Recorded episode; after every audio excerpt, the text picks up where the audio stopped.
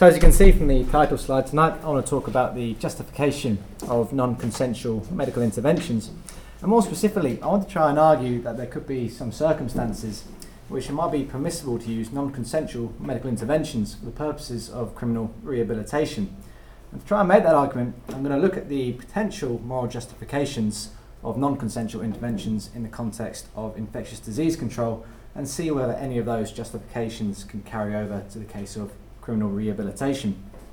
So I thought I'd start just by making a few remarks about how this particular paper is fitting into the broader project I'm working on. So this is a paper based on, uh, sorry, a talk based on a paper that I'm writing with uh, Tom Douglas. As some of you will know, I'm working on his uh, project entitled Neurointerventions for Crime Prevention.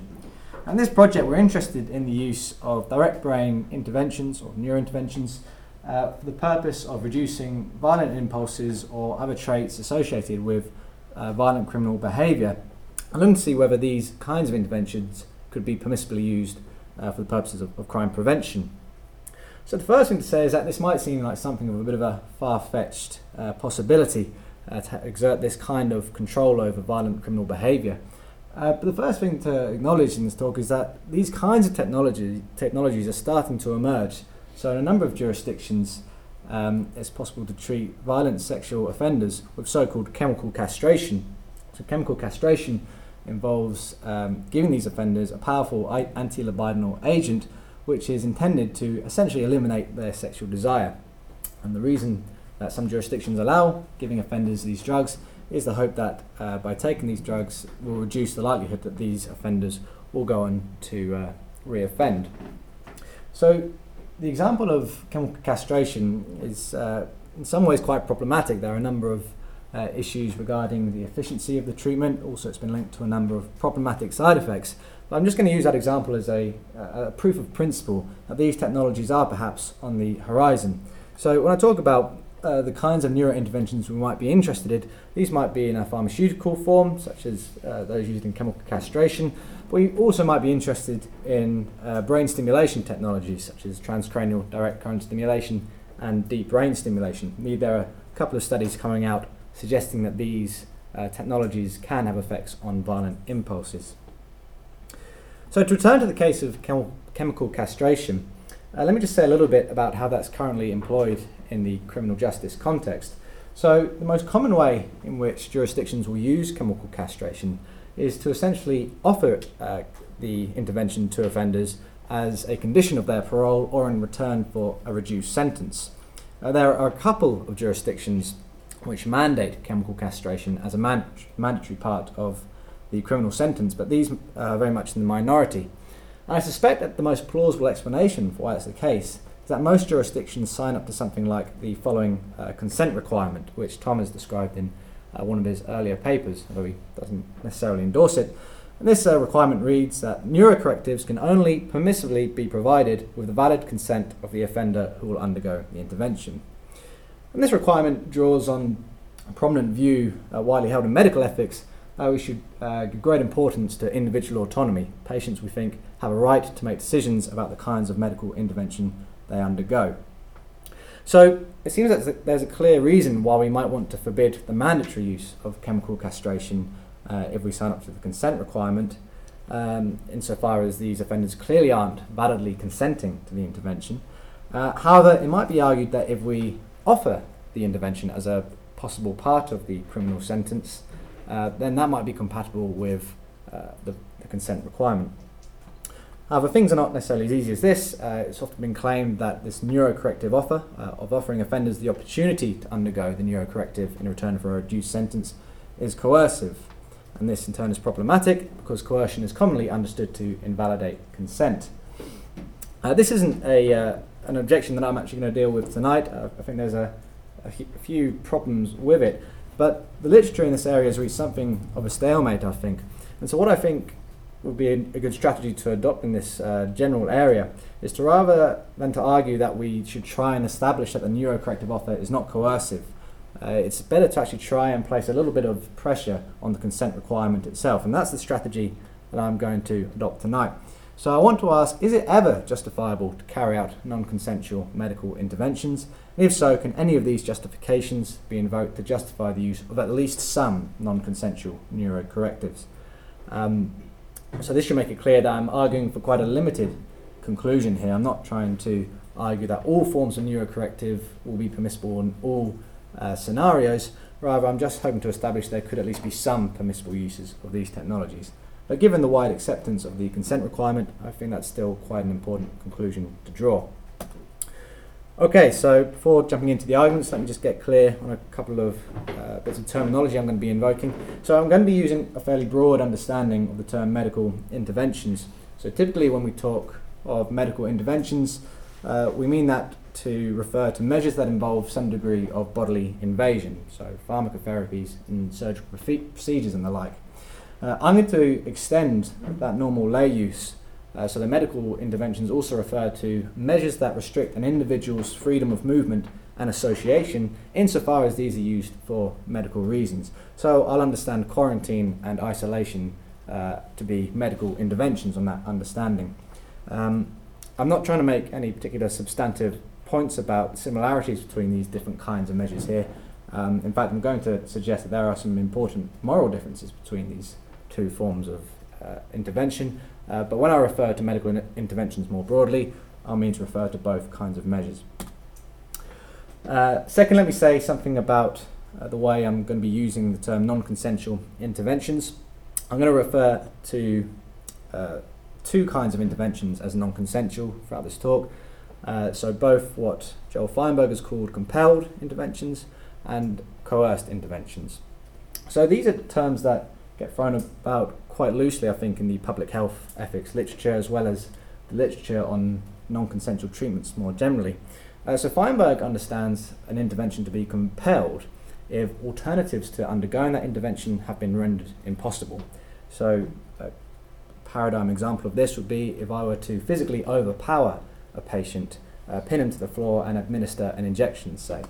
Um, in that case, the uh, recipient of the injection can't possibly refuse to undergo it, assuming that I can physically overpower him.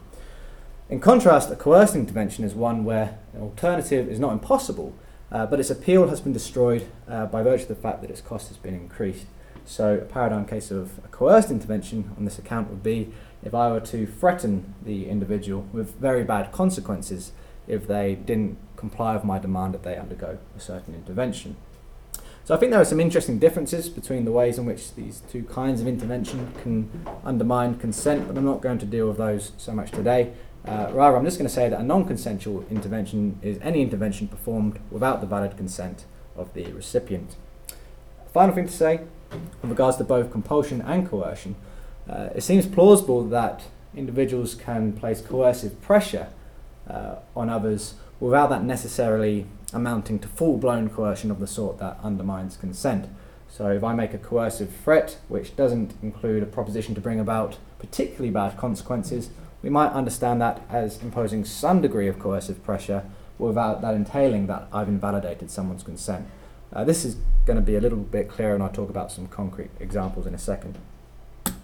Okay, so let's get to some arguments.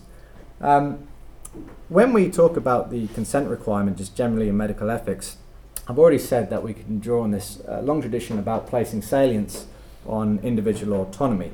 Uh, we tend to think that considerations of autonomy in medical ethics should trump those of beneficence. Uh, for instance, we think that patients have a right to refuse even life saving treatment. What's interesting in, in this context is that we're weighing considerations of autonomy against uh, what's beneficial for the individual patient. We're weighing uh, considerations of autonomy against the patient's self interested reasons. However, in public health, we're doing something different. We're weighing considerations of individual autonomy against public benefit. And so we shouldn't necessarily claim that the salience we give to autonomy in the individual clinical context is necessarily going to transfer to uh, instances in infectious disease control and public health more generally. So, in infectious disease control, we're weighing the right to autonomy or the right to make decisions about medical treatment against potentially wide scale harms.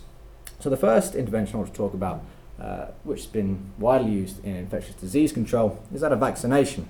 So, vaccination has been responsible for numerous health benefits over uh, the past uh, century or so. So, one of the most lethal diseases in history, smallpox, was eradicated mainly due to the, the wide uh, vaccination uptake uh, that was developed in response to it. Also, today, measles and tetanus rates are far lower, uh, and again, this is widely due to uh, the use of vaccinations. So, in an obvious sense, receiving a vaccination is going to be beneficial for uh, the individual recipient insofar as that confers immunity to a particular infectious disease for that person. Uh, however, a decision to undergo vaccination also has public health implications by virtue of the phenomenon of herd immunity. So, herd immunity refers to this phenomenon whereby once a population has achieved a sufficient proportion of immunization to a particular infectious disease, that can confer an indirect protection to members of that community who aren't able to be vaccinated, say for um, health reasons such as a compromised immune system. So, even if an individual in that community isn't themselves uh, vaccinated against an infectious disease, as long as a sufficient proportion are vaccinated, then that person is unlikely to uh, be infected.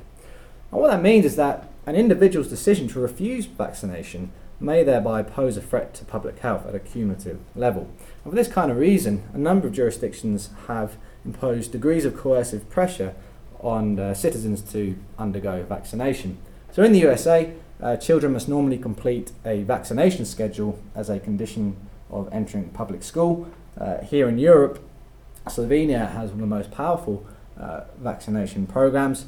Uh, they have a mandatory vaccination program for nine designated diseases where failure to comply results in a significant fine. Now, in the US, a number of states allow religious and conscientious exemption. Uh, Slovenia, however, only allows for medical exe- exemption to that kind of program. Now, I said earlier that we can understand some forms of coercive pressure uh, as not actually amounting to full blown coercion, and this might be a case in point. Clearly, uh, in the USA and in Slovenia, uh, there are impositions of certain costs, and whether or not we think that degree of coercive pressure amounts to the sort of coercion that invalidates consent is going to depend on the extent to which uh, an individual's desire to avoid those costs is operant in their decision uh, whether or not to be vaccinated. So We can talk about that in a little more detail in, in the questions if you want. Um, but to move on to a second, perhaps less controversial example, uh, quarantine and isolation are permitted uh, almost universally uh, in a non consensual form. Uh, and this was apparent in the recent Ebola outbreak in West Africa. Uh, so, quarantine and isolation both involve separating certain individuals from the rest of the community in order to prevent or limit transmission of infectious pathogens. Uh, the difference between the two, well, as the terms are commonly used in the public health literature, uh, refers to the uh, diagnostic status of the individuals in question. So, in isolation, an individual is known to be infected with the pathogen, whereas in quarantine, uh, the individual is suspected of being but not known to be infected. So, this epistemic difference between the two kinds of intervention I think will have important implications for uh, their moral justification. We'll come back to that later. Uh, the third case that I want to talk about of use of uh, compulsive, compulsive force in uh, infectious disease control is that of non-consensual testing, examination and treatment. There's an interesting difference between UK and US health law in, in this respect. So in the UK, uh, the, the legal permissibility of these forms of intervention is governed by the UK Health and Social Care Act 2008 in these particular parts. Uh, and according to that Act, it's legally permissible for public health authorities to impose um, medical testing and examination on individuals who are suspected of carrying um, an infectious disease which could cause significant harm to the population. However, it explicitly forbids the use of non consensual treatment, uh, including vaccinations. Uh, in contrast, I've suggested that the USA allows for some degree of coercive pressure in vaccinations. More importantly, uh, in the US, public health statutes can be used to override the common law which forbids non consensual treatments uh, in order to authorize compulsory treatments for specific diseases. So these statutes have been invoked to justify uh, compulsory treatment in the case of tuberculosis and certain sexually transmitted infections uh, for particular populations. And uh, a good example of this is the use in the military. Okay, so that's just a broad overview of some historical uses of coercion and compulsion. Uh, I'm not going to talk any more about particular historical cases. Uh, Lawrence Gostin's got a, a, good discussion of this for anyone who's interested, and his book's going to be referenced at the end of the talk. What I want to do now is turn to the question of how, how might we go about approaching the moral justification of these kinds of interventions. So the first approach you might take is a simple utilitarian one. And I'm just going to raise this mainly to dismiss it. So, as I'm sure most of you are aware, a general utilitarian approach to ethics is that the right action is that which maximizes the greatest uh, happiness for the greatest number. Um, and so, I might think on this kind of approach, it might be plausible to permit a wide range of uh, interventions designed to prevent the spread of infectious disease. Um, they're going to be permissible insofar as they are predicted to bring about at least as much aggregate happiness as any alternative course of action. However, I think the reason that that simple utilitarian approach is going to run into problems is that it fails to give adequate acknowledgement to this intuition that people have uh, regarding patient rights to make decisions about their own individual care. We believe that patients have rights that constrain the pursuit of the greater good. So, a good example of this is Judith Jarvis Thomson's famous organ donor case. So, in this example, uh, a doctor decides to kill an innocent patient in order to harvest organs which they can use to save five other lives. And presumably, we find that there's something morally impermissible about that case. It seems that the simple utilitarian explanation is going to, going to falter. Now, of course, we can try and refine utilitarianism in order to account for these problems. Uh, I'm just pointing out here that simply invoking this kind of consequentialist explanation is going to run into problems. So, having mentioned utilitarianism, it would be remiss not to talk a little bit about Mill's harm principle, because this is commonly invoked in public health ethics and uh, was developed in the context of a broader utilitarian theory. So, according to this principle, the only purpose for which power can be rightfully exercised over any member of a civilized community against his will is to prevent harm to others. And it seems fairly clear why this kind of principle is going to be invoked in public health. In fact, public health seems to be a paradigm case in which uh, it seems permissible to exercise power in order to prevent harm to others. And it's often indeed treated as a sole uh, principle of justification for most forms of uh, interventions in infectious disease control. But it seems to me we've got to go a little bit deeper than simply the harm principle on its surface. The main reason being that Mill himself regarded this principle as providing a necessary condition of permissible interventions. It's not a sufficient condition.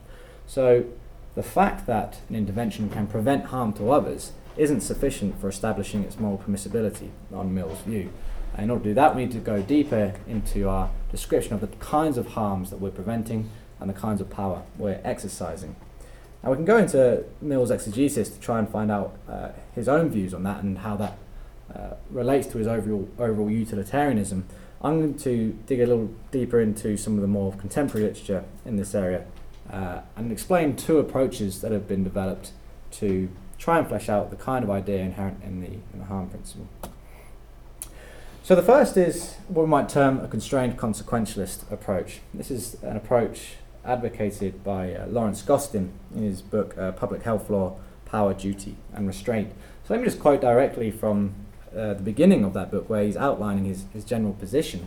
He writes that the prime objective of public health law is to pursue the highest possible level of physical and mental health in the population consistent with the values of social justice. And the aim is to advance human well-being by improving health and to do so particularly by focusing on the needs of the most disadvantaged. So it seems that Gostin endorses this broadly consequentialist account where public health law is to be interested in maximising certain goods, but it differs from utilitarianism, I suggest, in at least two ways. The first is that Gostin seems to be interested in the distribution of well-being across individuals, and that plays a role in his theory of the good. Uh, so the utilitarian happiness uh, is what constitutes the good, and Gostin is talking about the distribution of well-being. I recall in the second quote, he says that we ought to maximise the, the needs of the most disadvantaged. Second, uh, it seems that he leaves open the possibility that the pursuit of good outcomes may be side constrained. So, recall that he writes that we should pursue high levels of health in a manner that is consistent with the values of social justice. I'm going to talk about more concrete uh, principles that Gostin derives from this overall justification uh, in a second. Uh, the part to take away from that discussion is that Gostin is evoking a broadly consequentialist approach. Alternatively, um, Arden Wilkinson has claimed that we can offer a self defense justification of non consensual interventions in public health. Uh, so, on this approach, we can understand the imposition of infectious disease control interventions as an instance of deontologically justified self defense, where an agent could be said to act in self defense if he is acting to prevent another agent, the attacker, from harming him. Now, Wilkinson himself doesn't go into too much detail about the way in which a deontological account might justify acts of self defense, and uh, I'm going to follow him in not going into too much detail either. Um, broadly speaking, though, the way in which deontologists tend to approach self defense is either by claiming that attackers have either forfeited their rights or that their rights against harm have certain exception clauses built into them. Uh, other theorists claim that the reason why we may act in self defense against attackers is that it is in some way just to do so, perhaps because the attacker is culpable or merely indeed causally responsible for uh, threatening harm. Okay, so I think the thing to take from these two different kinds of approaches to non consensual interventions in, in public health is that we really seem to be dealing with an issue there in which consequentialist intuitions are really coming into conflict with our more deontological intuitions. I've talked about this widespread view that individuals should have a right to autonomy and a right to make decisions about their own individual medical interventions. Uh, but in public health, we're also talking about prevention of very severe harms, and this is obviously going to give rise to certain consequentialist intuitions. It doesn't seem that we're going to be able to resolve that conflict by simply appealing to a, a pure consequentialist theory or a pure deontological theory. And rather than try and settle that debate, which I think would require a whole different paper, uh, what I've tried to do in this paper I'm writing with Tom is develop what we might term five desiderata to guide assessments of the moral permissibility of non-consensual interventions. We intend these desiderata to be broadly amenable to both uh, consequentialist and deontological approaches to these questions, although the overall theoretical framework you, you take is going to influence the way in which you interpret these desiderata as well as the way in which you weigh them against each other. And in fact, the, the claim that these desiderata are amenable to both approaches also suggests that it might in fact be quite difficult to draw a clear and cut distinction between uh, the self defense approach that Wilkinson invokes and uh, Gostin's constrained consequentialism. So let me just briefly outline them now. So the first desiderata pertains to the gravity of the prevented harm. It seems plausible to claim that the more serious the harm that an intervention is going to prevent, uh, the easier it is to justify the intervention. And it seems that there are going to be three aspects to explaining how grave a harm is. Uh, so first, we might talk about the kind of harm that uh, an intervention is expected to prevent. So, for instance, in the case of Ebola, we're talking about uh, potentially fatal, uh, uh, potentially fatal infectious disease, and so we're talking about um, a particularly grave kind of harm that we're seeking to prevent. Second, we might talk about the scope of the harm. So, how many people is uh, the infectious disease likely to affect. And third, we might talk about the predictability of the harm. How likely is it that the infectious disease is going to bring about uh, the kinds of harm associated with it? And Ebola, it seemed that this was going to be an infectious disease which was going to bring about a particularly grave kind of harm to a large number of people with a high degree of predictability. Second, when we're making our moral assessments of permissible non consensual interventions, we might talk about uh, the effectiveness of the intervention in question in preventing the harm. And again, it seems plausible to claim that the more effective interventions are going to be easier to justify. Uh, third, we should also take into account the opportunity cost of the intervention. So, any time we uh, engage in a public health intervention, we're going to be using resources which could be uh, used to engage in other forms of prevention. So it's going to seem that interventions with lower costs are going to be easy, easier to justify. So these first three desiderata are broadly amenable to more consequentialist modes of thinking.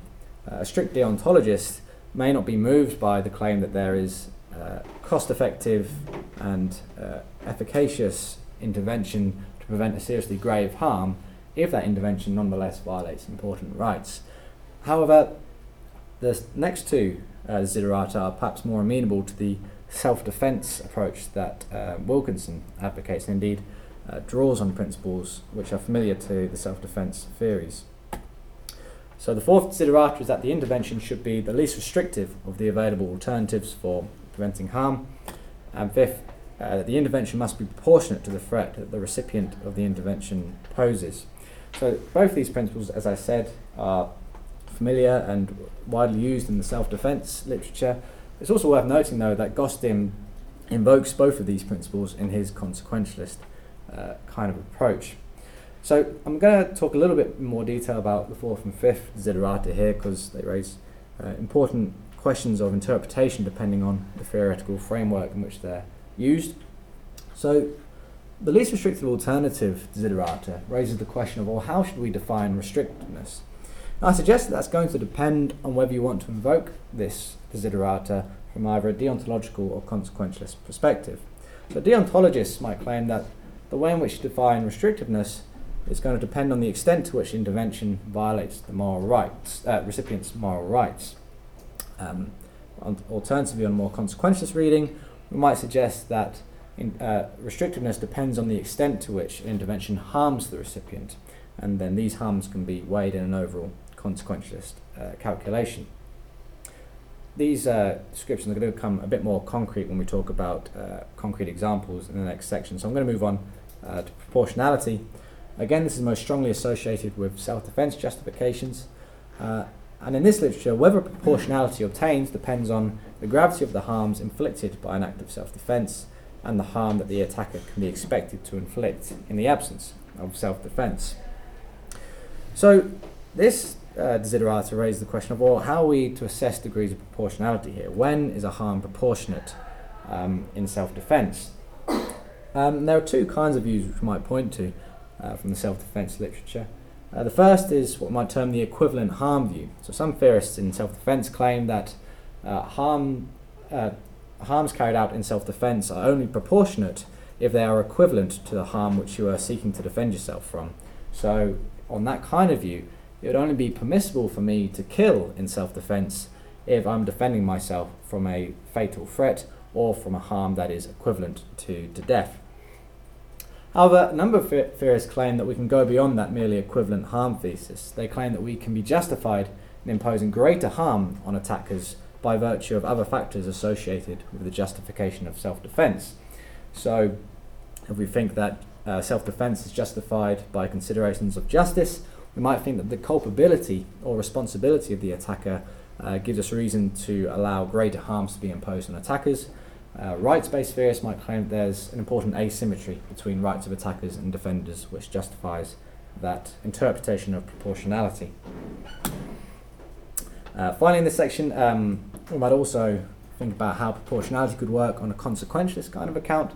So I've already said that constrained consequentialist approach requires assessing the net harmfulness of interventions. So in some way we can al- already understand proportionality as being indirectly incorporated into consequentialist accounts insofar as uh, less harmful interventions are going to be easier to justify when we're talking about the prevention of lesser harms and vice versa. Uh, furthermore, consequentialist approaches that incorporate fairness into the conception of the good could regard harms to culpable agents as less inimical to the good than harms to innocent agents. So it seems plausible uh, that consequentialists could also endorse something like a view of proportionality that goes beyond the equivalent harm thesis. Okay, so that's the, the main theoretical background I wanted to, to draw on. And I want to see how these desiderata uh, come to conclusions about the moral permissibility of non consensual interventions in infectious disease control and whether those kind of justifications carry over to the use of neurocorrectives. So let's start with the gravity of the harm. So I've got slightly misaligned there. Um, like I said, in the case of infectious disease control, we're often talking about prevention of serious harms. We're talking about potentially fatal diseases which will affect large numbers of people um, and which are highly likely to occur, that we can predict with reliability. So let's talk first about the kind of harm that we might seek to prevent with neurocorrectives in comparison. So it seems plausible that the kind of harm that we're dealing with is at least comparable to many forms of harms that we're preventing in infectious disease control. Uh, violent criminal offenders often carry out crimes that cause significant physical and mental harms. Uh, furthermore, I might also point to indirect harms caused by reoffending. So in the UK, the cost to the taxpayer of reoffending is estimated to be about 9.5 to 13 billion pounds a year. But it seems we're going to try and claim there's an analogy between uh, interventions in infectious disease control and uh, neurocorrectives, uh, according to the gravity of harm prevented, there's going to be two important uh, disanalogies, it seems. So the first is that there is an epistemological problem. So in infectious disease control, we're using interventions to prevent harms that are highly likely to occur in the absence of the intervention, and that we can predict with uh, a degree of reliability. And the second is a problem relating to the scope of the harm that we're looking to prevent. So, infectious disease control, we're using interventions to prevent a larger aggregate magnitude of harm, it seems. So, is this going to be um, fatal to the kind of analogy we might try and draw between infectious disease and the use of neurocorrectives? So, let me take the epistemological problem first. So, the key question here seems to be well, to what extent can we reliably predict that a violent criminal offender will reoffend in the absence of a neurocorrective? And it seems that there's uh, scope for skepticism here. Uh, so there are a number of instruments that uh, criminal justice authorities might employ to try and evaluate the risk of reoffending amongst individual offenders, uh, but none of them seem to be reliably accurate. In the recent overview, uh, some authors claim that uh, such instruments cannot be used to estimate an individual's risk of future violence with any reasonable degree of certainty and should be used with great caution or not at all so hardly a ringing endorsement. Um, but the problem seems to be for claiming that this is going to be a fatal disanalogy is that we often encounter a similar epistemological problem in the context of uh, infectious disease control. So consider, for example, uh, non-consensual interventions on individuals who are thought to pose a threat of infecting other individuals in the community, where that threat is based on a prediction that they're going to engage in a certain kind of behavior. So, when we talk about non consensual treatment of sexual, sexually transmitted infections, for instance, uh, if we think it's justifiable to impose that kind of treatment, we're essentially making a prediction that that individual isn't going to engage in a kind of behavior that is necessary for the transmission of the pathogen. And it seems unlikely that we can make a prediction of an individual's uh, decision to engage in sexual behaviour, knowing they're carrying this uh, pathogen, with a greater degree of reliability than we can predict that a criminal is going to uh, reoffend. Uh, the second point to raise is that the epistemological problem seems to raise this problem of false positives. The problem about our inability to reliably predict uh, which offenders are going to reoffend seems to stem, at least in part, uh, by the fact that we're worried about making false positive assessments and this we might think is not going to be a problem raised in infectious disease control. But quarantine is an example of an intervention that we've used which undeniably involves uh, making false positive assessments. Like I said in the earlier slide, uh, in quarantine, we don't know whether the individual we're intervening upon actually poses a threat to public health, whether they actually uh, carry the infectious pathogen. So it seems in quarantine we're going to be making these false positive assessments all the time. So what about the scope problem? Well, the scope problem only represents a disanalogy between infectious disease and use of neurocorrectives only if two empirical claims are true.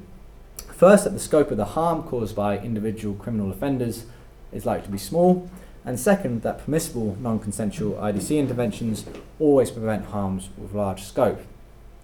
But it seems that neither is going to be universally true. It seems possible to come up with counterexamples to both these uh, empirical claims. So consider first this idea that the scope of harm caused by individual criminal offenders is likely to be small. Uh, it seems clear that um, we might be able to convict certain criminal offenders who, pay, who pose a threat which is going to have very wide scope, so considering um, terrorist offenders, for instance. And it seems that as technology develops, uh, individual criminal offenders are going to be able to cause harms of much wider scope than may currently be the case. Uh, The second empirical claim is it really true that uh, non consensual IDC interventions are permissible, um, always prevent harms of large scope? Again, it seems that we can question this. So, one of the more recent drives in public health ethics um, to do with uh, infectious disease control has been the use of mandatory flu vaccinations for healthcare workers. But even though uh, these uh, um, measures are widely endorsed, some of the evidence seems to suggest that mandatory flu uh, vaccinations uh, prevent comparatively few deaths, um, given that the vaccinations being mandated are able to prevent forms of flu that are linked to very few deaths comparatively. So I think it's possible to put pressure on both these empirical claims. So given time, I'm going to pass very quickly over the second and third desiderata pertaining to effectiveness and opportunity cost. We can talk about that uh, in discussion afterwards. I'm just going to assume for the time being that uh, neurocorrectives could be highly effective in achieving the aim of preventing recidivism and that they could do so with low opportunity costs. I want to finish by talking about the fourth and fifth desiderata because this is where I think the real philosophical meat is. So, in public health ethics, when we're talking about the least restrictive alternative available to us, uh, we're often talking about interventions where there are violations of a clear sort to distinguish.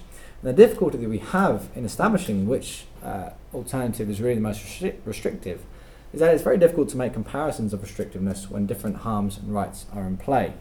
Of course, this won't always be the case. Uh, sometimes we can uh, measure interventions along one dimension. So, to take an example from infectious disease control, it seems that we could compare the use of directly observed therapy, where individuals are uh, able to go to a centre where they're observed uh, undergoing a medical intervention themselves. Um, that seems to be less restrictive than compelling that individual to undergo the same sort of intervention. So there's a lesser degree of bodily invasion, it seems. They're not being compelled in the same way that they are in directly observed therapy. But when we talk about interventions that violate different kinds of rights or violate rights of a different uh, number of people, it seems difficult to make these comparisons of restrictiveness. And the second problem that we uh, encounter when considering uh, which intervention is the least restrictive alternative available is well, what are the alternatives uh, that we have given the aims of the intervention? And whilst in uh, public health ethics, it seems that the aims of the in- intervention we're employing are going to be relatively clear. Uh, the same might not necessarily be true in the context of criminal justice. So, with those problems in mind, let's consider well, what are the alternatives to using neurocorrectives to prevent recidivism uh, amongst violent criminal offenders? Well, it seems at the minute really there are only two candidates.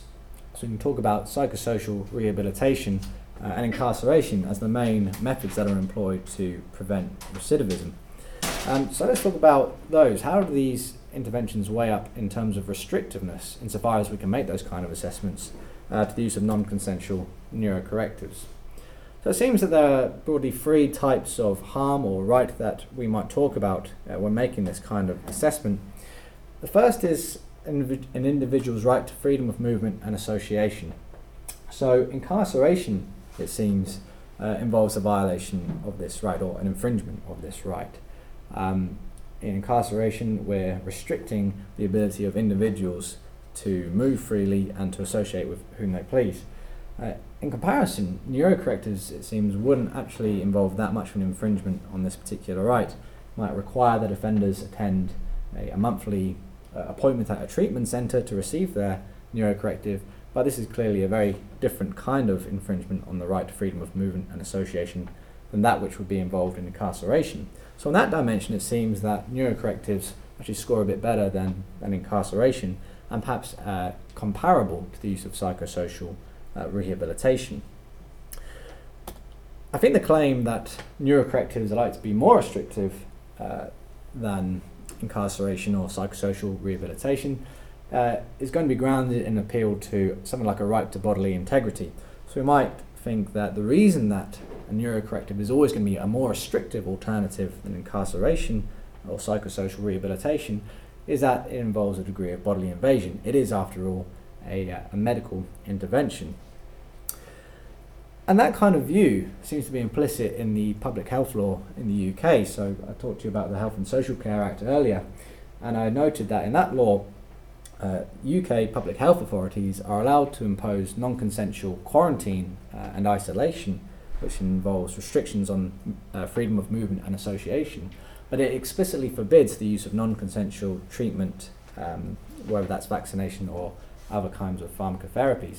So, the public health law in the UK seems to uh, regard a right to bodily integrity as more fundamental, it seems, than the freedom of movement uh, and association. However, Tom, in some of his, his, other work on this project, has, I think, convincingly argued that this is actually a false view. It seems that our, con- our interest in freedom of movement and association should really be treated on a par with our interest in bodily integrity, ability to form close personal relationships and to pursue many valuable goals in life seems to be far more dependent on our being able to freely move and associate uh, than ha- our concerns with bodily integrity. But the third way in which you might claim that um, neurocorrectives are more restrictive than incarceration or psychosocial rehabilitation uh, might be grounded in an appeal to a right to something like mental integrity. So, broadly said, mental integrity refers to a freedom to think one's own thoughts and to have one's own personality. That's the way Martha Farah puts it. And it seems that neurocorrectives could plausibly bring about profound mental effects and directly through the biological modulation of brain states in which they supervene. This is clearly, it seems, something that's very different uh, from the kinds of harms involved in incarceration or indeed psychosocial rehabilitation. Now, I think a lot of the literature in, in, this kind of area is trying to deal with this phenomenon of mental integrity and what it might mean. And I think there's ways in which you could put pressure on the concept. But let's suppose that we think that neurocorrectives are always going to be more restrictive by virtue of the kinds of harms they impose to do with mental integrity. I think the key point uh, to acknowledge when we're making these kind of claims is that that's not necessarily going to be the end of the matter. So I talked earlier about these five desiderata, and we talked about uh, the ways in which they should contribute to our moral assessments. Something I didn't mention, but I think it's important to point out now, is that it seems that there's going to be trade-offs between these desiderata. And one key one is going to be the fact that it seems highly likely that in many cases a more restrictive intervention is going to be more effective in achieving the aims that we want to achieve, whether that is in infectious disease control or in uh, the context of criminal justice. And this actually returns to Mill's justification of the harm principle. So I talked about the harm principle as being a necessary but not sufficient condition of permissible intervention. We'll actually dig deeper into Mill's justification of the harm principle and the role that it plays in his moral philosophy. Uh, in order to cash out the kinds of harms that it's permissible to carry, uh, sorry, the kinds of intervention it's permissible to carry out, and the kinds of harms that we ought to be seeking to prevent, uh, we need to be making assessments of whether the intervention we're carrying out is sufficiently effective in achieving our aim. And this is a point that uh, Wendy Parmet has, I think, convincingly argued in a recent paper. So, the point of that is merely claiming that an alternative is the least restrictive um, alternative is going to be sufficient if we're not thinking about the effectiveness of the interventions in question. However, it might be plausible to think that in some scenarios in infectious disease control and indeed in criminal justice, we might have a slightly more restrictive alternative which is just far more effective in achieving the aims that we want our intervention to achieve. So, is there a way in which neuro, uh, an opponent of the neurocorrective could respond to that? Well, it seems that the proportionality principle could come in here. So, it might be claimed that, well, even if neurocorrectives are going to be more effective in preventing recidivism, uh, despite the fact that they're more restrictive, maybe they're impermissible because we can stipulate a threshold of proportionality, whereby interventions above this threshold are going to be too restrictive, even if they're more effective. I think the plausibility of this move and the, uh, the strength of the argument that we can develop from it is going to depend uh, on which account of proportionality uh, we're going to invoke, and that, as I suggested earlier, depends on our broader moral framework. So think first about the equivalent harm view. Uh, so on that view, neurocorrectives are only proportionate if they're expected to prevent the same degree of harm that they impose on the recipient. And if we think violations of mental integrity are particularly grave kinds of harms, then it seems there's going to be very limited scope for permissible neurocorrective use. Uh, alternatively, if we think that we can go uh, beyond the equivalent harm view in our account of proportionality, perhaps by invoking considerations with culpability and responsibility, uh, of offenders for the future threat that they pose, there might be plausible to claim that neurocorrectives that impose greater harm on an offender than that which he poses may be permissible. So, on this kind of account of proportionality, even if violations of mental integrity are far more grave than the threat that an offender themselves individually poses, we might still claim that neurocorrectives could be proportionate. Okay, so I've covered quite a lot of ground there, and I don't think that this discussion should be taken to reach any precise, concrete conclusion about a particular neurocorrective. I think the best lesson to take from this discussion is that the, in, the invocation of the consent requirement, which I discussed at the beginning of this paper, shouldn't be the end of our discussions about the use of non-consensual neurocorrectives. It should really be the beginning of a discussion which invokes considerations about the kinds of rights that are in play we discuss uh, the right to autonomy in medical context, but also the kinds of harms that we are hoping that these kind of inter- interventions uh, could prevent. So I'll stop there. Thanks.